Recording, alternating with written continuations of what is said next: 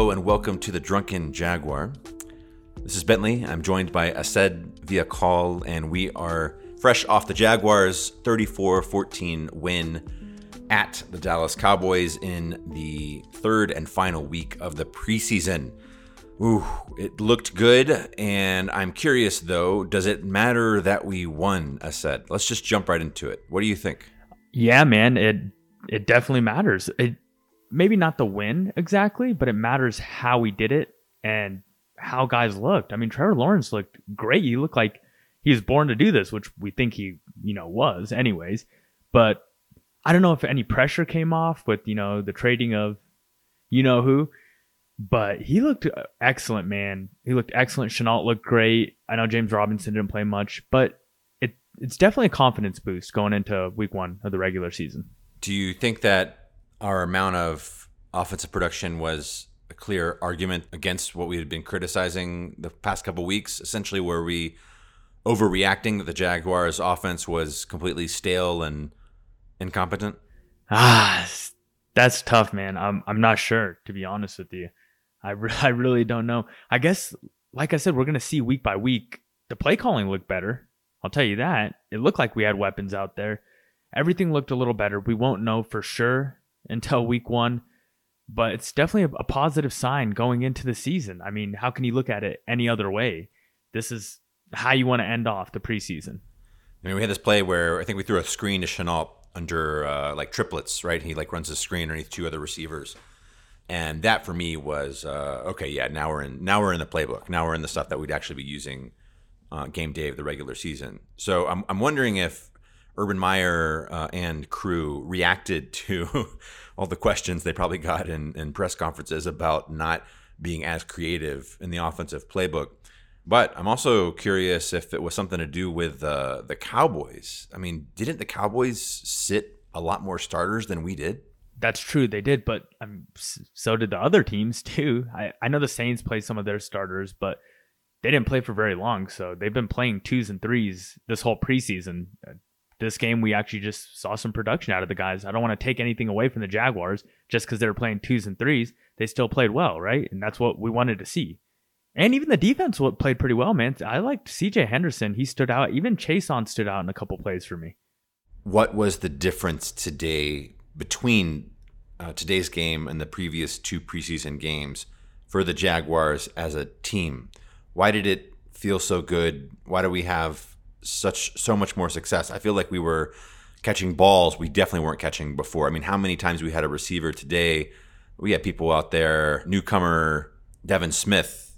We got Philip Dorsett, Jeff Cotton. These people catching diving layout bomb catches, right?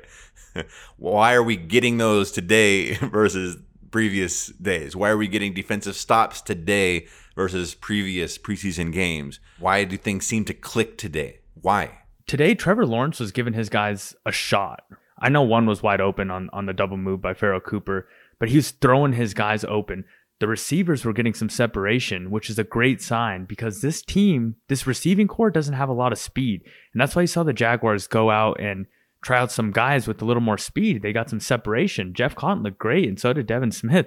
It's nice to see a couple speed guys out there, and I think Jeff Cotton might have a chance to make this roster. And yeah, we're going to talk about receivers in a little bit, so I'll, I'll save that for then. It might have just been a good day. The chemistry, man, they're coming together a little bit. Every week, this team should get stronger. I saw a tweet uh, from one of your friends, I think, uh, Dallas. Yeah. That's ironic, right? Like you know, Dallas would definitely comment on the Dallas game. that the that the Jaguars QBs were out there giving a clinic. and hey, man, like as we've talked about before, when you know your own team, especially your own quarterbacks, uh, you know their highs and you know their lows, and you get very excited for their ups, but you get really fearful when you see their downs. For our QB room, I definitely don't feel proud necessarily of like Jake Luton.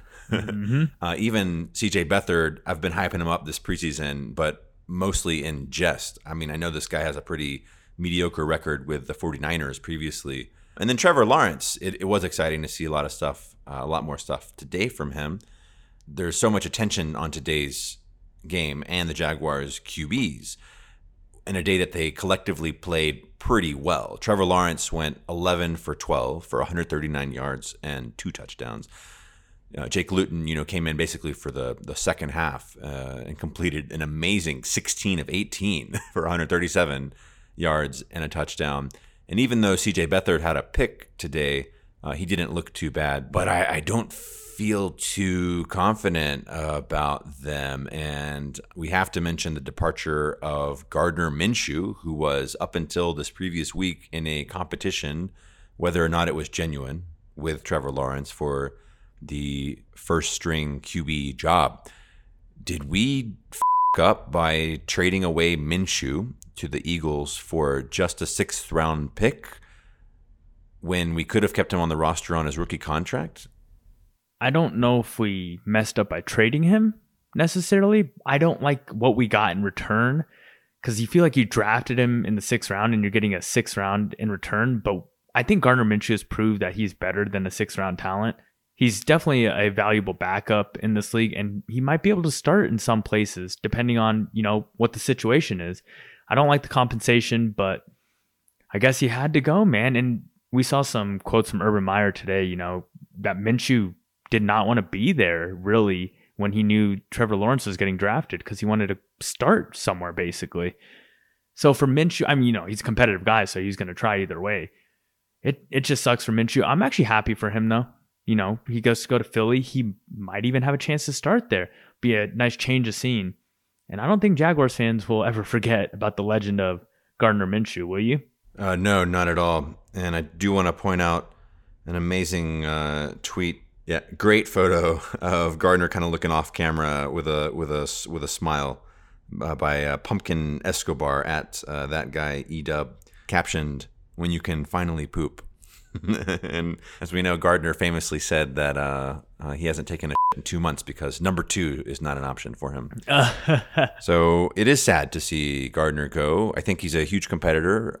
Urban Meyer said that he choked up when he went into the room to talk with Gardner about the trade. So this is Demetrius uh, Harvey quoting Urban Meyer talking about Gardner Minshew. He says he's a competitive maniac, that guy, and I get it. I told him for the rest of his life, count me as a big fan because he's what you want. He's a warrior. Yeah. He's a competitor. You know, we've seen players come and go. We've talked about players that haven't really appeared like they want to be here, like they're really fighting for the greater good of the of the team of the Jacksonville Jaguars. We're in a sometimes individualistic league. People's career uh, individually weighs a lot more to them or means a lot more to them than the teams mm-hmm. that they're with. Gardner's a weird case. He he does fight for himself, but in a way that that serves the team always. Yep. He's about winning. To me, he had this healthy sense of self that he values himself yeah, bet on yourself, right? Even when he's, you know, he's drafted, you know, sixth round, he comes out and acts like he should have been drafted in the first round. when he gets subbed in to start for an injured Nick Foles, you know, he acts like he should have had that starting job all along. Crazy, man. um, so yeah, it was it was bizarre. Uh, I, I, don't know, man. How do you how do you feel about Gardner's departure, and also how do you reflect on the whole competition thing, and especially that controversial idea of Gardner Minshew and Trevor Lawrence splitting first team reps and practices. I mean, I guess it was all just to put a little bit of pressure on Trevor Lawrence, is what I'm thinking at this point, and they were planning to get rid of him anyways. I don't know, man. All I have to say is I'm gonna miss the guy. I know I was kind of like hard on him last year because he wasn't performing very well, but he's just such a lovable guy. You can't hate Gardner Minshew. I think Eagles fans will even become attached to him people are to buy his jersey, like Philly fans, just because he's Gardner Minshew, the legend of Gardner. It's what's best best for us. And hey, if Trevor Lawrence plays like that when Gardner Minshew's not behind him, I'm all for it. So yeah, today Big Cat Country tweet, tweeted kind of like uh, mid game. So full disclosure, Big Cat Country is the network that we're we're a part of here. Say, uh, and that's why the Jaguars traded Gardner Minshew. CJ Beathard isn't just a better fit for this offense He's just flat out a better quarterback. And then we've got Jeff Leeper, J Leap 19, responds and says, Coming from a Niners fan, this is so wrong, it physically hurts. Michael Irvin kind of summed it up and said that, you know, this was this was really a move to create the space necessary to give full attention to Trevor Lawrence. And Gardner's time was pretty much up, even even if it was a tough decision or an emotional one uh, on the case of Urban Meyer. It, you know, to for looking at the future, this was maybe a necessary move for Trevor's growth. Yeah. In terms of CJ Beathard being a flat out better option than Gardner or even Jake Luton, right? I don't know how I feel about that. Do you think that we lost some quality here? I think right now CJ Beathard is the better quarterback. And you could say, coming from a Niners fan, I follow the Niners pretty closely too. I have a good friend who's a diehard Niners fan. I watch games with him and whatnot. And I saw when CJ Beathard came in his first start, and I could tell the dude was not that bad at all. And he's proved it in his games too. I think he's more consistent than Gardner Minshew. Maybe they're about even. Neither of them have high ceilings. They're both backup quarterbacks. So I don't think it's that huge of a deal. I'm okay with Beathard as a backup quarterback. You know, we're going to put all our trust in Trevor Lawrence. And if something tragically happens, knock on wood, you know, CJ Beathard is going to have to step up and get in there. And he's used to that. He had to do it in San Francisco many times. I want to move on to uh, the another part of the offense here, really quickly, just kind of brushing over the rushing category. We have the injury to Travis Etienne last week. James Robinson is hands down our starting running back here, but we have this question too of how we're going to hybridize some other players here on the roster that where they could become passing options here, pass catching options. I mean, Devine Ozigbo was out there today uh, carrying the ball a lot, 11 carries for 68 yards and a touchdown. Ogunbowale is also in that conversation. Uh, obviously, Carlos Hyde think did we learn anything about the running back group today? I mean, it looks like we have depth, but I just don't think it's going to go past James Robinson and Carlos Hyde because if you think about it, you, Laviska Shenault's, you know, he's kind of a running back too, so they're gonna have they're gonna put plays in for him.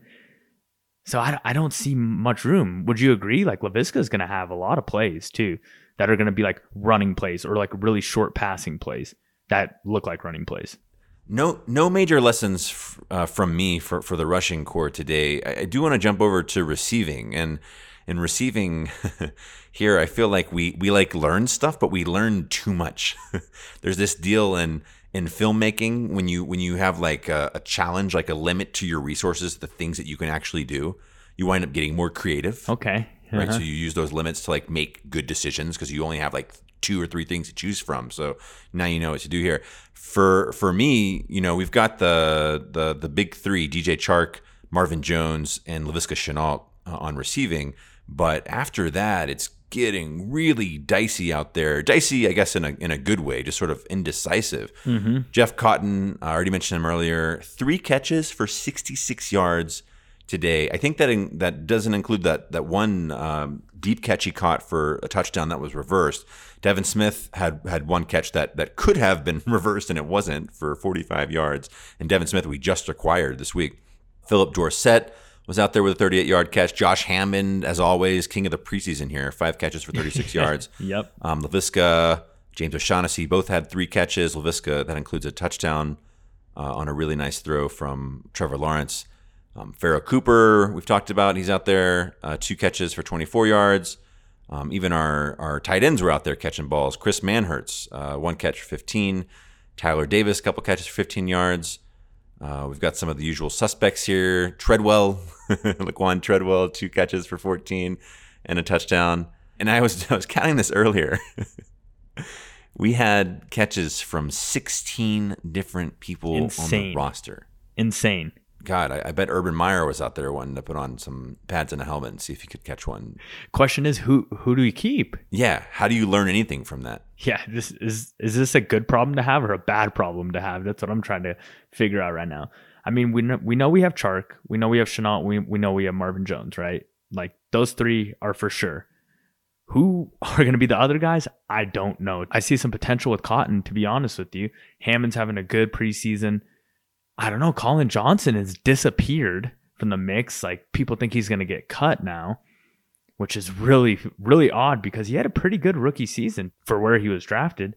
I just don't know where they go next. My advice would be we need speed. You need speed. Like whatever it is. Our we don't really have speed receivers, man. And that's what we need. And that's where Colin Johnson does not fit in, unfortunately. So who do you keep then? Maybe Cotton, maybe Dorsett. I don't know about Colin Johnson. Treadwell's going to get cut for sure. Oh, really? I think, yeah, I think so. Pharoh Cooper would be a good guy to keep around for sure because he is a big special teams threat. I don't know how many exactly, but I've seen him return, you know, punts and kick returns for the Rams to the house. I believe he had one against the Jaguars a couple years ago too. Yeah, we've also got uh, Jamal Agnew, right? Yeah, very good special teams player too. So I, I mean, cutting Colin Johnson, this feels like an overreaction, though. Yeah, it just doesn't fit with our team. I mean, this guy would definitely get picked up by a different team, and probably you know be on the field as well. Wow. I mean, and Treadwell, the former first rounder, and I guess the hope was that we would help, you know, rebirth his career here, but you just don't see that happening. Yeah, he's he's a bust. No, he's a bust, man. Yeah, he had some high hopes coming out of college too. People thought he was going to be really good. So I guess I guess we we might get some dose of clarity this week with with some more roster cuts. We will keep tabs on that, and we'll be here. Thank you for listening to this episode of the Drunken Jaguar. This is a SB Nation and Big Cat Country podcast. You can find us on Twitter as always at Junkin Dragwar. On behalf of Asad and myself, thank you for listening. It's been a blast. Pumped for this Houston game, man. How are you feeling? I'm feeling good now. After this morning, I feel a lot better. I, I think we could win the game, honestly. This is a perfect first game should we should beat Houston. We're favorites for a reason. The way Trevor Lawrence looked is making me feel a lot, lot better. Yeah, we're, we're hoping that this is this preseason game was an example of how winning in the preseason actually could mean something because we needed like right. at least a glimmer of hope. So let's hope that turns into something in the regular season. And until next time. Until next time. Go Jags.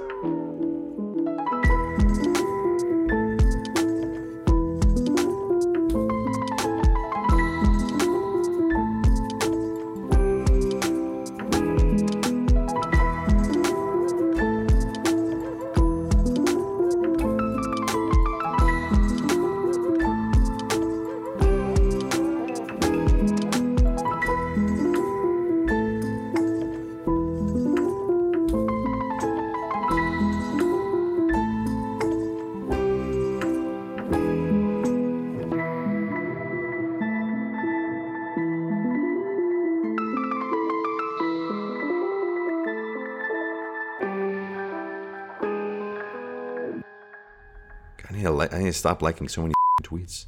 I'm just like I'm like a Twitter whore for Drunken Jaguar. I just like like everything so people can come back and follow us.